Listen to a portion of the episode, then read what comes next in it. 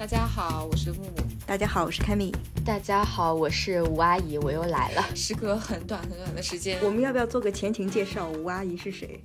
啊，哦，对啊，吴阿姨就是上前两次节目来讲她的洗脚店的那位。现在洗脚店还没有，现在洗脚店还没有关，但是人又重新上我们节目，也不知道是为什么。但是今天就是他非常强烈的要求，一定要上节目来录一期，换了一个，然后也不给我们讲主题，也不跟我们分享提纲，然后就很嗨，就说一定要闲聊，一定要聊，就是逼着我聊。我大概八呃不对，就是一个半小时之前刚刚结束我的工作，然后深夜要陪吴阿姨闲聊，来吧，说说你说说你想要聊的这期是为什么？什么？让你这么激动，就就直接奔主题了吗？可以，还要怎么铺垫？好，主主题就是我们的小标题，就原来从一个还没有成功的洗脚店老板，就是变成了一个花了三十万买小图片是什么样的体验？就感觉这个主题是不是就可以很吸引眼球？就是前面的三十万还没赚回来，这后面的后面的三十万就已经投进去了，是吧？对的，对的。所以我觉得就是紧接着年初的时候跟你们录完洗脚店的那个主题，然后就在说啊，呃，就是今年的创业的方向，然后可能就某种程度，我觉得也在 Web 三的世界找到了新的创业方向，然后立马投进去了三十万。好的呀，那你先从基本概念，对，就怎么花的这三十万吧，我觉得可能先讲一下，真的是花了三十万买了买了图片，然后因为可能就是听众朋友们没有办法看到啊，就是两位主持人是非常能够深刻的看到我的我自己微信的头像，然后包括还比较就是见的啊，还在群里面发了那个十几万的那个头像，然后凯米姐姐就很惊讶，就是那个头像就。那个图片就值十几万嘛，就机缘巧合，也是今年年初的时候就接触到 Web 三的世界，然后，呃，第一张买的图片就是呃十几万的一张 Azuki 的一个项目的小图片，然后紧接着又就 formal 了好多，就是就是乱七八糟的小图片，然后累积到现在基本上已经在三十多万左右了吧。然后其实呃 NFT 是。呃，或者是说，大家一直可能国内在讲数字藏品，当然这个是两个完全不一样的概念啊。那我我接触这个部分，其实是在去年的年中的时候，就陆续听到非常多的身边的一些呃，可能朋友吧，或者是商业圈的朋友在讲这个。东西，然后当时其实也是一知半解，但是呢，没有太多关注到就是 NFT 的市场。然后呃，年初的时候呢，就是可能也闲着无聊吧，然后过年期间正好身边朋友呃在聊到 NFT，然后他在看一些呃很有意思的项目，然后当时就是我买的十几万的那个 Azuki 的那个项目，其实刚刚上线，大概呃一个月不到。然后，呃，他就跟我提到这个项目，然后跟我看了这个项目的 roadmap，就是他的一个路线图，包括发给我呃一些他的网站的一些资料。然后我当时也会觉得说，哎，这个图片就十几万嘛，就真的这么值钱吗？就是这个图片我右键 copy 下来是不是就可以了？然后我也没有太多的去深入了解。但后来他就跟我说，他说他花了。十几万买了，然后我其实还挺震惊的，因为，呃呃，我觉得他是一个蛮特别的一个朋友，然后也慢慢的就是着魔一样的，就是晚上上了一下这个 Azuki 的官方的网站，看了一下，然后搜索了一些相关的，包括微博、包括微信上面的信息。其实当时这些信息很少，因为。可能是因为 NFT 就是呃在在国外 OpenSea 的一些问题吧，就是国内其实要翻墙出去，所以某种程度就是获取信息的一些渠道其实很有限。但是呢，那个时候我就觉得一定要握住这个财富密码，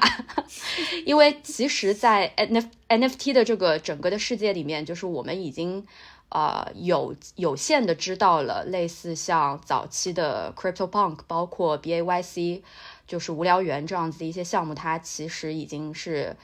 涨的很多了。那这个事情其实是我从其他的一些没有买的，就是商业圈的朋友里面了解到的。然后我就觉得，哎，这个项目我得我得参与一下，就就跟我朋友请教了一下。其实一系列的这个流程还挺复杂的，如果对于一个初级初初步入门的人来讲，但是我觉得，哎，当我真的花了十几万就买完了，我觉得就挺懵的，就一下子懵了，就觉得啊，真的我花了就是十几万的人民币就买了这个啊 Azuki 的这个头像，当然就是。呃，坦白说，就是 Azuki 的这个头像，它其实现在是一个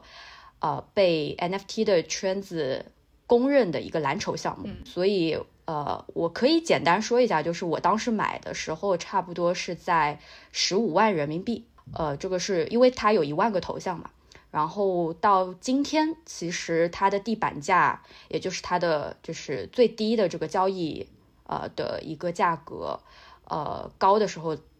来到了十六呃，差不多二十五万左右，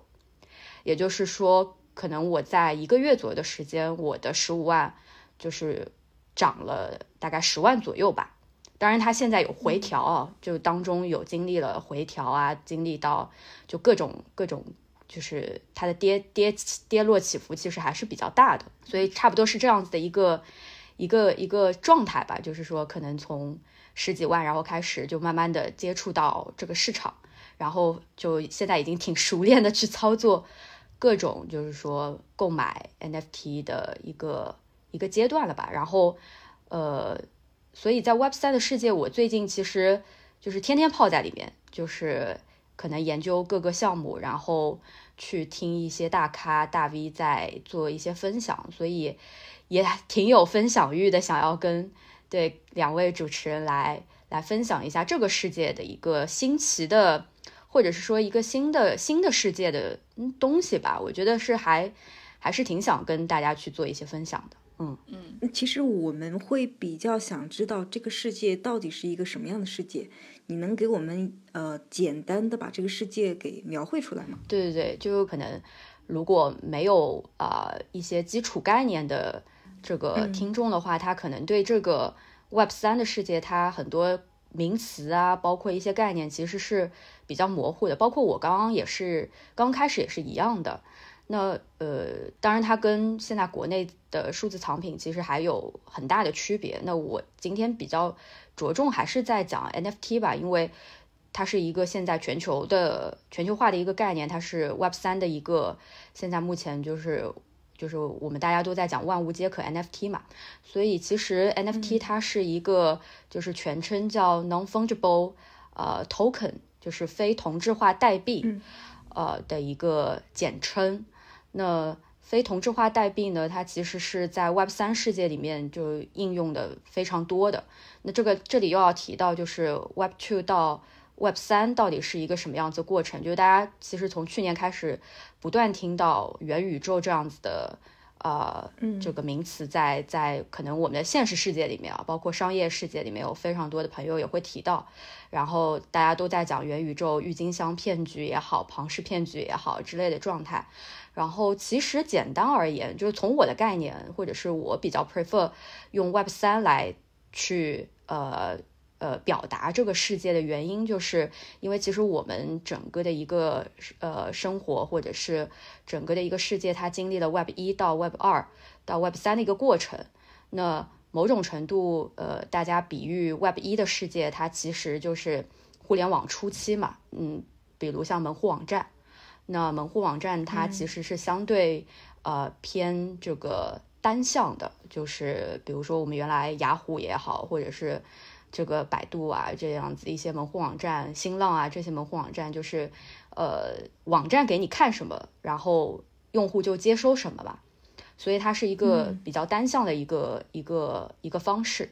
然后到 Web Two 的一个世界呢，其实，呃呃，能够把它比喻成类似像现在小红书或者是抖音，大家可能更简单直接可以懂这个意思啊，就是它是一个双向的。就是双向的原因，就是在于，其实小红书、抖音，包括类似像大众点评啊等等一系列的一些，这个我们所谓讲这个平台，它的内容呃来源于是用户，呃，就是比如说一些网红啊，比如说一些用户，他能够分享自己的生活，分享很多的一些内容在这些平台上面，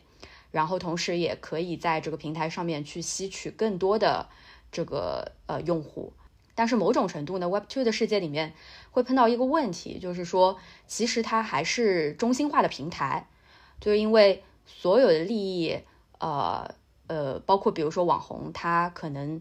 呃有一些网红他发了在小红书上发了文章，但是呢，呃呃，小红书它可能就是它获取的流量的这个价值，它其实是通过小红书要过一道嘛，就比如说广告费。它不是直接给到这个网红的，嗯，所以就是某种程度，其实中心化的平台，它其实剥削了比较多用户的这个上面的一些利益吧，嗯，就是一个有中间商的一个平台，对对对，包括其实呃，我们用支付宝也好，微信也好，其实当中会啊有手续费，嗯，对，包括银行，它其实也是一个中心化的组织，所以。就是 Web Two 的世界其实还是很中心化的。那在 Web Three 的世界呢？就是为什么我也还挺乐于在这个世界里面遨游的状态？就是，呃，它真的是还呃挺去中心化的。就或者是说，某种意义上面，现在尽管可能大家一直会 challenge 说啊，什么叫去中心化？真正有没有达到一个去中心化的状态？但是我觉得，就是现在 Web Three 的进入的这些人，他其实是呃。可以代表可能互联网初期的那一批先驱，或者是说开荒的人，他们在缔造一个新的世界。那么他们其实是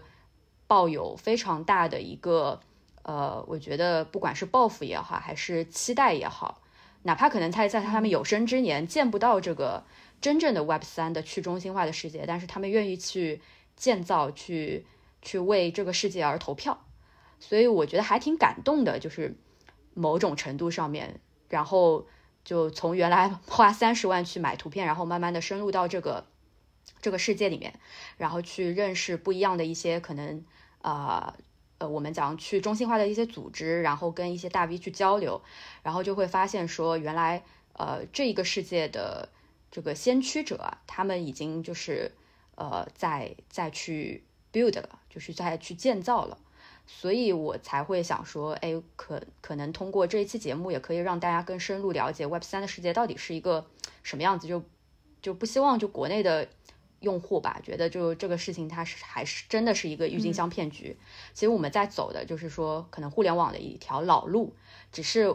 现在大部分的国内用户并不清楚，或者是并没有呃一个正确的信息呃判断说这个事情。是是一个什么样子的事情？那去中心化其实对艺术家的意义，就是我觉得还挺关键的。特别现在我们目前在看到的 NFT，它其实更多的是呈现，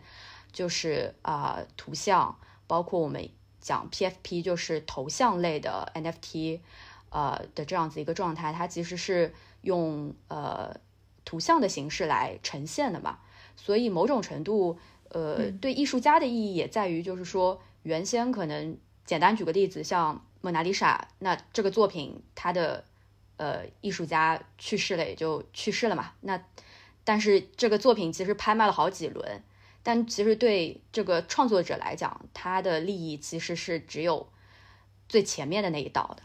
嗯，但是在 Web 三的世界，如果假设这个蒙娜丽莎作者还在的情况下面，其实他是。呃，每一道的这个交易，它都可以获取相应的版权也好，呃，包括这个利益也好，嗯，就是它是它整个的一个交易是是可视化的，然后也是可可被追踪的，嗯，所以在这也是为什么现在有很多的国外的一些艺术家也很愿意到呃 Web 三的世界里面去，呃，发布自己的作品也好，去。呃，就是把自己的作品做成 N NFT 上传到呃，我们叫这个 OpenSea 的这个现在目前最大的全球的 NFT 的交易平台的原因，也是在于对于这些艺术家，其实他呃，可能相较于旧世界来讲，没有这道剥削了。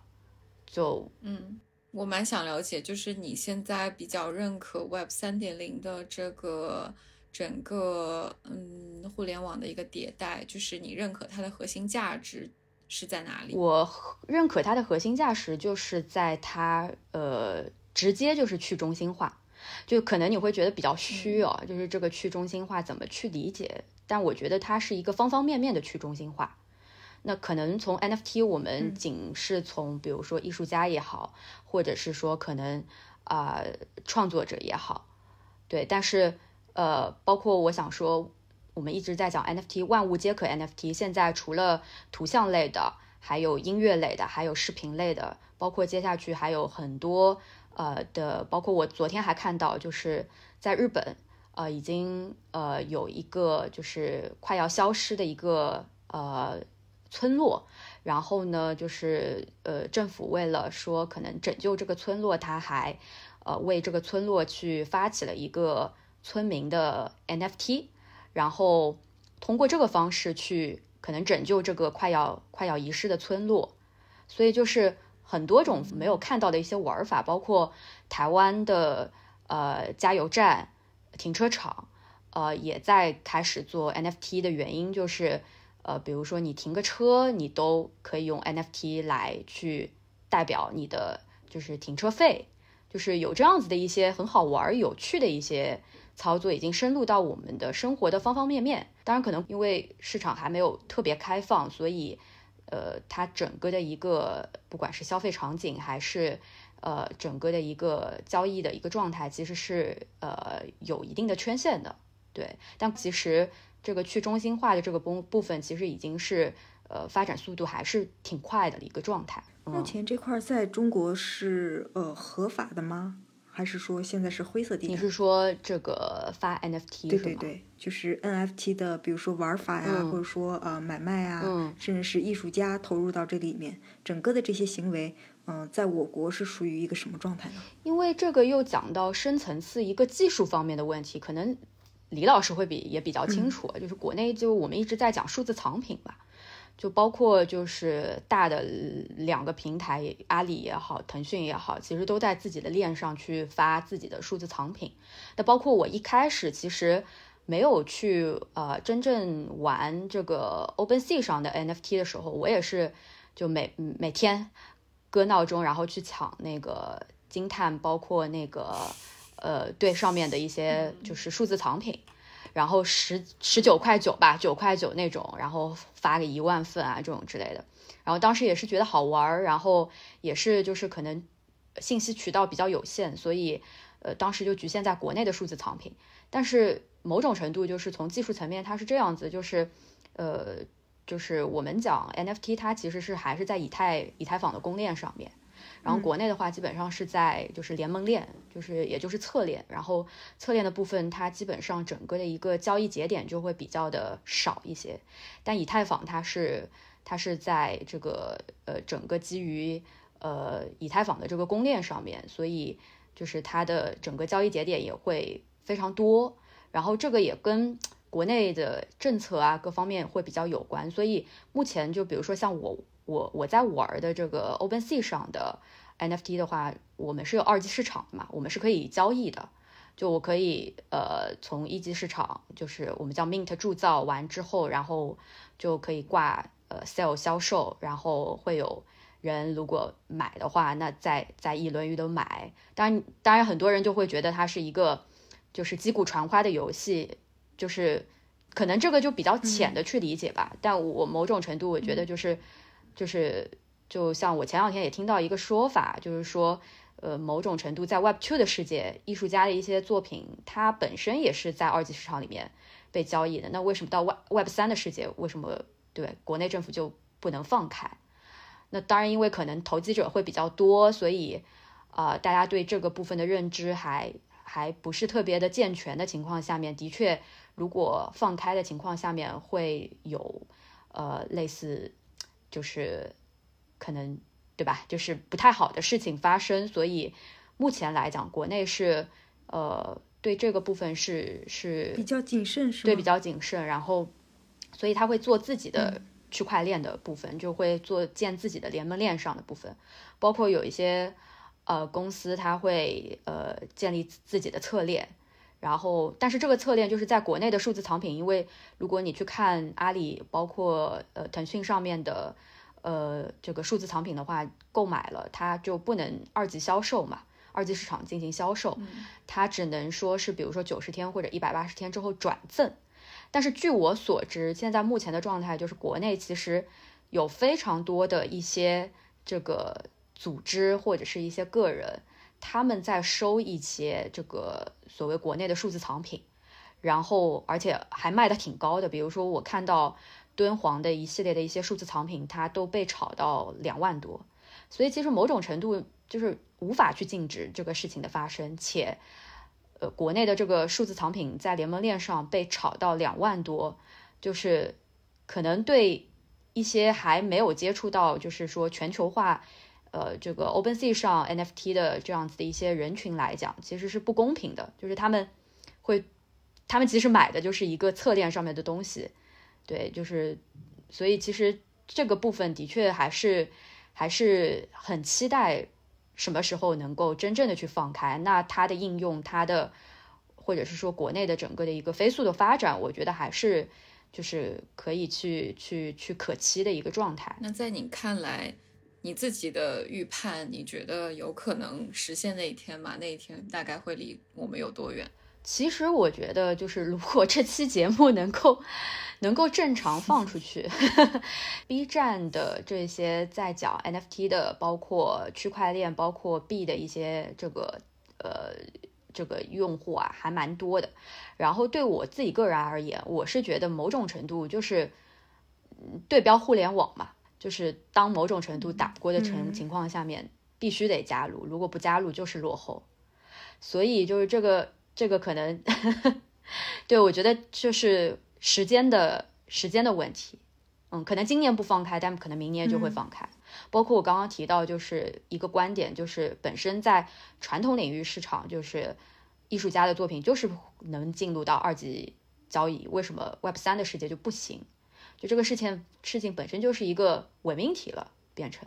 所以我们有的时候我会就是最近特别在。Twitter 的一些 Space 上面各种学习嘛，就是这种学习可能是加入到一些大的呃大 V 的一些一些 Space 里面去听他们的一些交流和讨论，啊，而且就是这些大 V 其实它都是来自于一些顶顶部的头部的一些，比如说他呃原来在计算机领域或者是区块链或者是。呃，密码或者密码密码学，包括就是说，可能呃，原先是一些这个基金，听得这么深入啊，就是因为因为可能要了解它背后的一些技术逻辑。你为了花出去 三十万，你学的东西还真的不少的，还真的不少，是不是？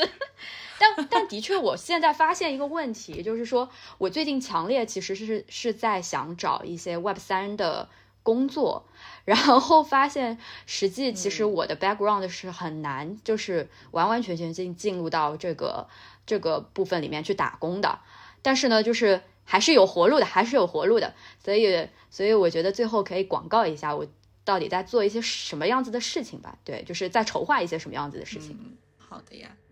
那我觉得其实我们。嗯，还蛮想聊一下国内的现在的一个现状的，就是你刚才也讲到，大家都在惊叹上面，还是就是每当一个嗯数字藏品被发售之后，还是会被大家疯抢嘛？就是说，嗯嗯，你是怎么样去看待这部分疯抢的人他们的心态的？就 somehow 他们是知道这个东西，呃，可能不具有一个真实意义上的二次交易和多次交易的价值，就是说，那为什么他们还要抢？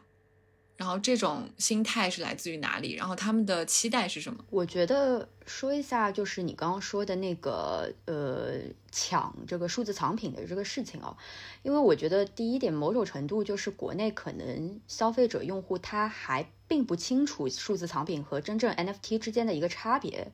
这是第一方面。嗯，对，就是包括其实我有的时候看看朋友圈，因为最近的确看朋友圈都不多，这这一年呃这半年吧。就可能都泡在就是推特上面，然后朋友圈有的时候会发现说啊发什么元宇宙 NFT，我觉得就还挺挺感兴趣的，去跟这些这个朋友聊一聊，然后实际就发现大家。对联盟链、对呃以太链、公链呃对这些技术部分，其实他他们都不是很清楚，所以这个可能是在信息上的一个比较大的差异，这是第一点。第二点呢，我觉得就是国内大部分现在目前还是炒作的一个阶段，所以呢，就是说以至于可能会呃推推高整个类似像就我刚刚提到敦煌都已经炒到什么两万啊 这种之类的一个状态，就是说呃就是炒作炒作的程度还是比较大的，然后它会变成一个就是说可能蒙蔽了。大部分人的一个双眼的一个状态，嗯，但是就是国内，嗯，对，但是国内市场，我我我的确也能理解，因为身在国内嘛，所以很能理解，就是说可能政府的一个做法。敦煌的那个二级市场的交易是一个极少数发生的情况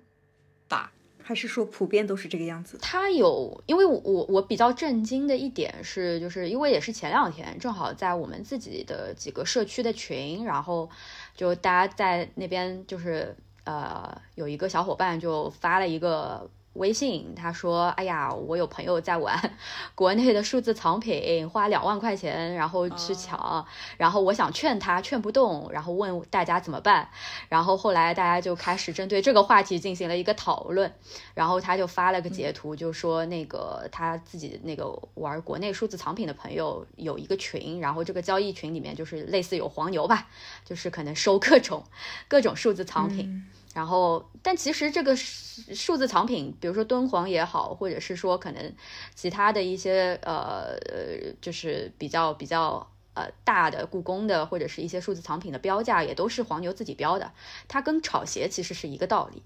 就是在我看来，嗯，它它它的整个的一个价值是被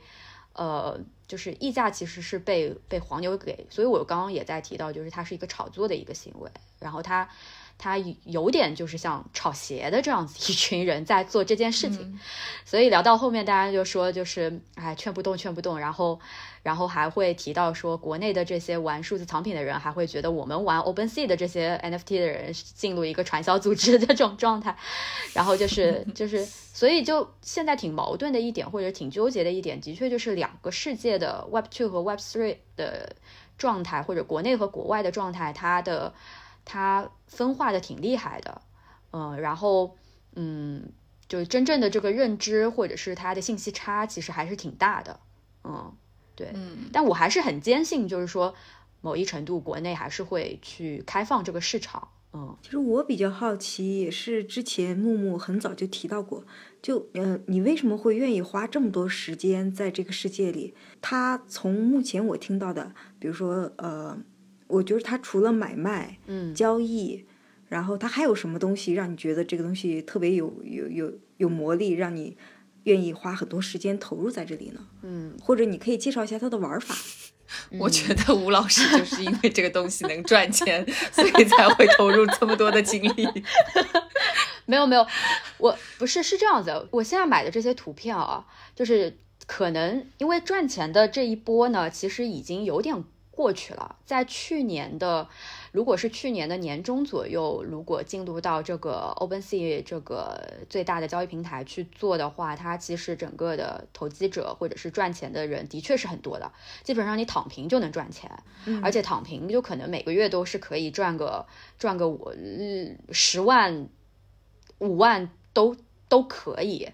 就是这个是我觉得就是非常有自信的去说这个事情。当然我没有去年五月份进场，所以我现在是亏的一个状态。就亏的原因是在于，就是我因为毕竟不是一个呃传统金，比如说就是我玩金融啊各方面我不是特别拿手吧，所以就是也在慢慢的熟悉这个市场，然后慢慢的找到某些呃买卖交易的一些规律。但是呢，当当然并不是就我最近停下交易了，我停下去买图片就。特别刚刚入场的时候，就 formal 的情绪会比较的厉害一些，就是不断的在买一些图片，然后当然有也会买到比较好的，比如说它会涨得比较厉害的一些图片。当然它的涨其实跟它的社区跟它的背后的一些呃背景有很大的关系，包括呃我先讲我提到的这个 Azuki，就是我第一个买的十十五万的这个图片，它其实。呃，创的就为什么被分为是公认的一个顶级蓝筹的一个项目，就是因为它其实开创了呃一个人物形象这样子的一个呃这个这个这个头像类的 NFT 的一个项目。我觉得我想要帮你回答一下 Cammy 的问题，就是我大概能够理解 Cammy 为什么会问这件事情。就是嗯，因为我觉得不同角色的人在 Web 三里面，其实他体验到的东西是不太一样的。就是嗯，像吴老师，他是作为他可能也不是艺术家，然后呃，他初期对这件事情产生兴趣，就是知道这样子的一个赚钱。嗯，对对对，就是我觉得这个这个交易，对交易本身是给他带来一些呃。就是驱动力去去了解的，然后再有他深入进去之后呢，嗯，就是跟我们所有的人一样，你你你进入一个一个一个好玩的事情，你会有社群的那种链接感，会有一个投入的感觉，然后你会对这个未知的世界有一些好奇等等，组成了他现在就是对于。呃，这件事情感到有趣，也并不是说这个三点零里面有什么实际的，比如说它不是一个 creator，它也不是一个呃那个那个一个一个平台的铸造者或者是一个渠道商等等，它就是作为一个。呃，个体然后参与这件事情，参与一个大事件本身，给他带来快乐。我觉得那个乐趣可能就在此。嗯，他好像之前也提到过自己是一个 builder。对我特别最近的感同身受，或者是我都想把我自己推特的一个标签就变成就是我是一个 holder，变成一个 builder 的一个状态，因为。就是刚刚木木其实也提到嘛，就是可能原先一开始参与的过程其实是很爽的，包括你看着自己的头像可能短短时间内就涨了十万块钱，你会觉得就是这个事情就是，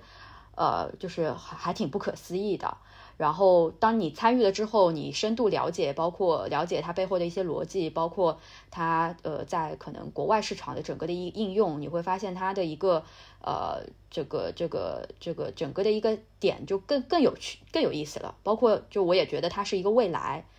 ，Web 三就是可能我们马上就是未来的一个可能互联网的一个新新时代的一个状态。然后我我在。呃，提一下，就是说，呃，国外 NFT 的整个的一个社区的一个玩法哦，可能 Cammy 就也也也也也挺感兴趣，到底这个东西就怎么会一下子被被。交易炒，或者是可能值这么多钱，但基本上是这样子，就是呃，一般都会有好几个，就是有一个项目方，然后呢，就是因为 OpenSea 它是现在目前呃全全球最大的这个 NFT 的一个交易平台，当然除了 OpenSea 之外，还有其他的一些这个大大小小的一些平台的玩法哦。那我只经针对 OpenSea，那大部分的一些项目方呢，它在呃项目正式的呃所谓开图之前，他呃，首先会需要准备，就是说在推特上面，或者是所谓叫 Discord，就是一个类似像微信一样的一个工具，就是去呃建立自己的一个社区。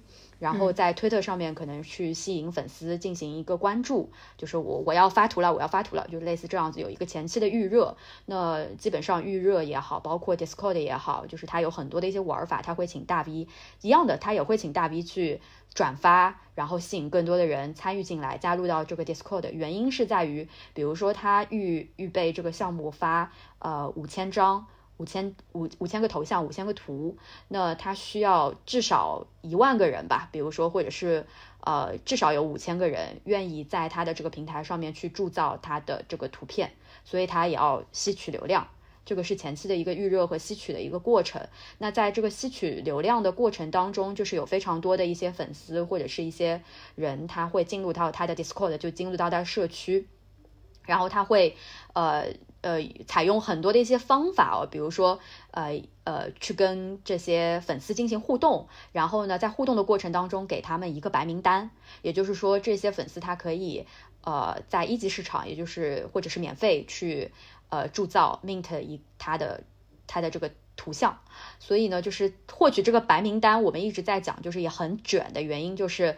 要会画画，可能要会唱歌，就是他有各种稀奇古怪的一个方式，对。然后跟他可能跟他的主题有关吧。像我自己参与的几个项目，因为平时时间也比较有限啊，但是我参与的几个项目的呃白名单的一个一个过程，就是简单，有些就是推特上面，或者是你你也就按照他的要求关注转发，然后艾特几个好友，这是。最简单的，然后他从这些人里面去抽取一些白名单。然后第二种就是可能，比如说他发一个呃，像像我现在的头像是猫的，那他可能就是要针对这个猫，呃，你你你你来做一些呃二次创作。所以呢，就是嗯，此时此刻在这个社区里面可能会画画的人就很很很 OK，他可以在二次创作的过程当中，就是如果二次创作的作品被呃社区的这个项目方看中的话，他就会给予一个白名单。然后还有什么唱歌啊、跳舞啊、剪视频啊，就反正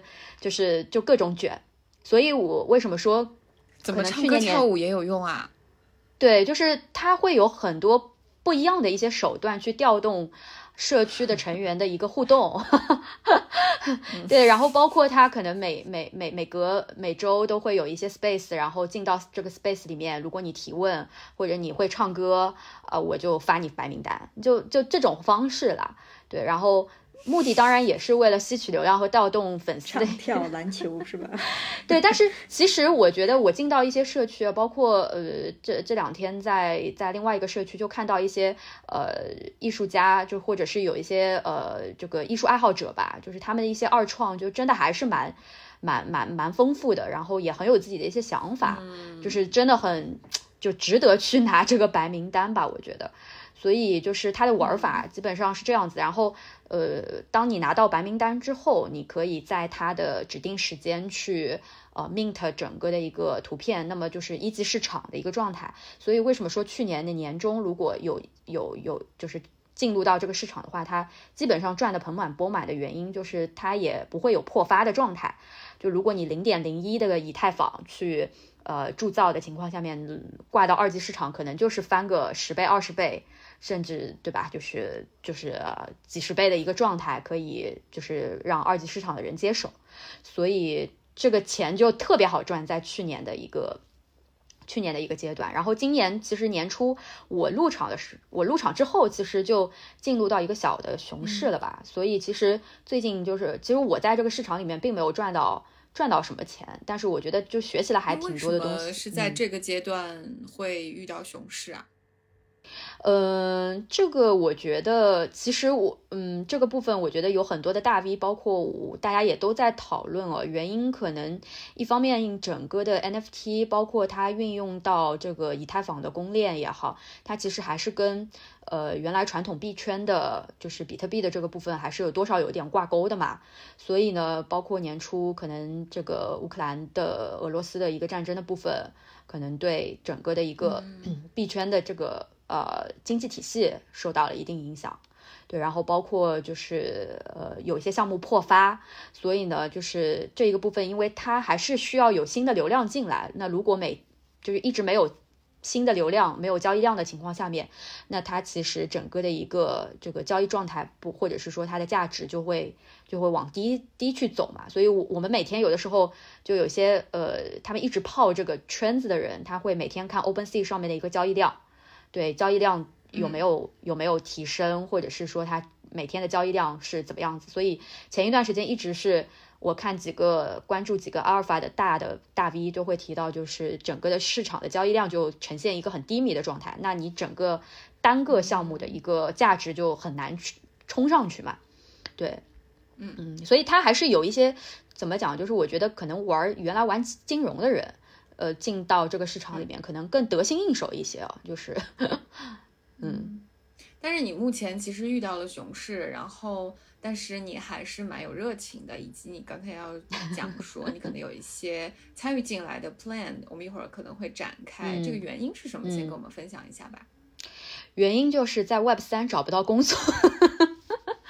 对，是这样子，就是我我其实一直是包括呃上一期节目也在提到嘛，就是呃开洗脚店的原因，呃也是想要去尝试。所以你刚才是要嗯说你在 Web 二找不到工作，还是在 Web 三找不到工作啊？Web 三，因为就是嗯。哦，好的，对，你继续。理念其实是在于说，可能 Web 三的世界是我觉得未来的一个新的世界，只是现在可能在一个初期阶段。那如果作为一个初期的这个进入者的话，其实我需要去找到我能去，呃，这个 build 的或者是建造的一个位置。但是就刚刚也提到，其实现在目前可能我不是计算机领域或者是不是金融领域的，我的知识储备或者是我的经验储备其实是没有办法去呃做这些事情的情况下面，那我我是还是希望能够作为一个桥梁吧。啊，去跟 Web Two 的世界去做一个结合，所以这个也是延展出来。我最近其实也一直在思考，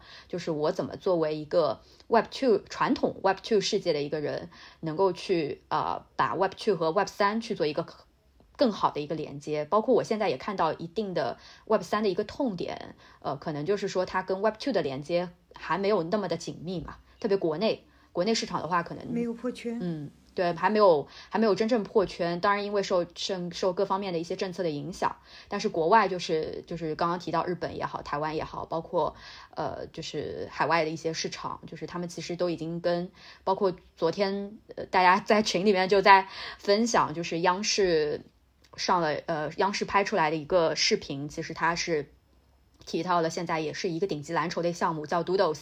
然后这个 Doodles 在呃美国跟 Shop Shopify 做了一个 crossover 的一个合作，然后就大家都就很欣慰，就说哎，央视难难得就不把这个 NFT 挂挂作什么巨大骗局这四个字了，就是比较还是比较好的去对外的一个对展示的一个状态吧。所以就是慢慢的，我相信就是。呃，国内市场还是会放开。那在放开放开之前，就我作为一个 Web Two 的世界的人，怎么去连接 Web 三世界的人，帮包括帮助 Web 三世界的人去解决一些 Web Two 世界的一些问题，就这个是我最近在极度在思考的。嗯，那你能不能简单介绍一下，就是现在 Web 三它通常需要的是什么样的工作岗位呢？或者说现在已经在里面的，通常都是哪个年龄段的哪一些岗位？呃，这个问题其实还蛮有意思的。包括我前两天我也在在几个群里面、社区里面，我也在问这个问题。我说：“哎呀，大家这个年龄到底是多少啊？就是几岁啊？”然后后来就发现其实是两极分化啊。就当然也不是说分化很厉害啊。这个所谓两极分化的原因是跟还是跟传统币圈和那个 NFT 有关。因为大家就是通过，就可能李李老师也知道，NFT 它是一个可能去年比较破圈，就是至少从商业。圈里面相对去去突破的一个状态，但是传统币圈其实比特币发展到现在已经十几年了，那么内圈就是币圈的那些人，基本上就是说可能他的年龄会比较长一些。呃，也因为也是一个很就是新时代的财富密码嘛，所以就是这一批的人基本上可能我我我估摸着大概在在在四四十岁左右，包括我去呃我了解到现在有非常多的一些投资机构，还有一些嗯非常多的这个呃这个这个呃富人吧，他们会把这个加密货币去作为自己资产配置的。可能的一个部分，就是原来可能传统资产配置会以房产啊、土地呀，包括一些其他的这个金呃股票啊、基金啊这样子的一些为主。但是呢，其实呃这几年比较多的一些富人都会把加密货币的一个资产配置，包括这个非常多的一些投资机构，还有一些这个企业吧，都会去配置大概百分之三到百分之十的比例。所以呢，就是呃这个是原来币圈的这个。这个这个年龄年龄段也会比较长的一个状态，因为是富人他去去去去 old money 嘛，他去配置这样子一个资产。然后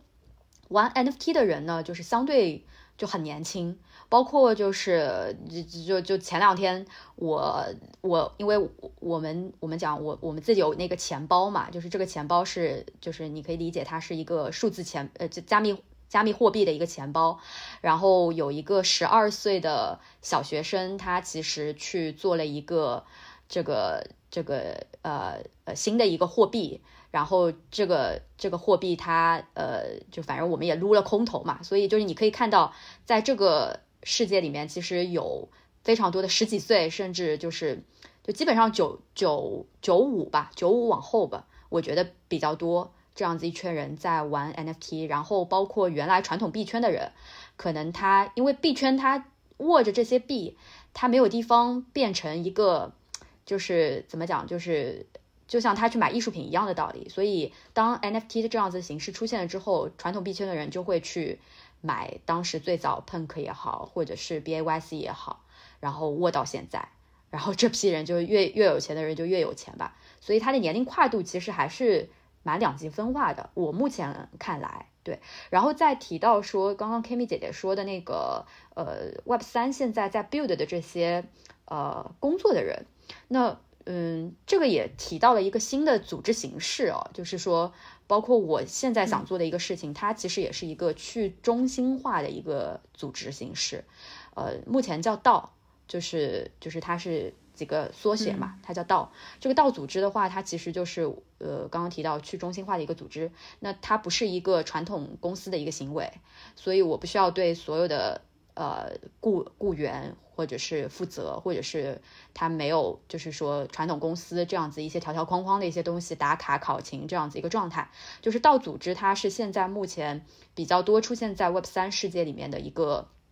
组织状态。然后在道里面，它呃呃，基本上现在头部的有一些类似像 People 道，或者是说可能呃国内圈有一些 C 道，它基本上现在是以一些投研为主的这个。呃，这个这个项就是小组，然后这个你可以理解在道对，就是他会去投研一些项目，然后也会去做一些募资吧，对，在这个道组织里面，所以呃。道的意义其实更多的是把就是有共识的这一批人聚集在一起，然后去共同开展一些一些工作，然后这些工作可以是一些这个投研投资研究的一些项目，包括哪怕就是闲聊，包括我前两天还听到有一个大学生，就是真的是一个大学生，因为我翻了一下推特，他是在他是在国内的某所大学上学的一个大学生，他说他自己做了一个道，就是这个道就是一个很 freestyle 的道，就是大家就是在这边。不需要有很多的利益的牵扯，就是我们想干嘛就干嘛，就是你可以理解它就是一个兴趣小组吧。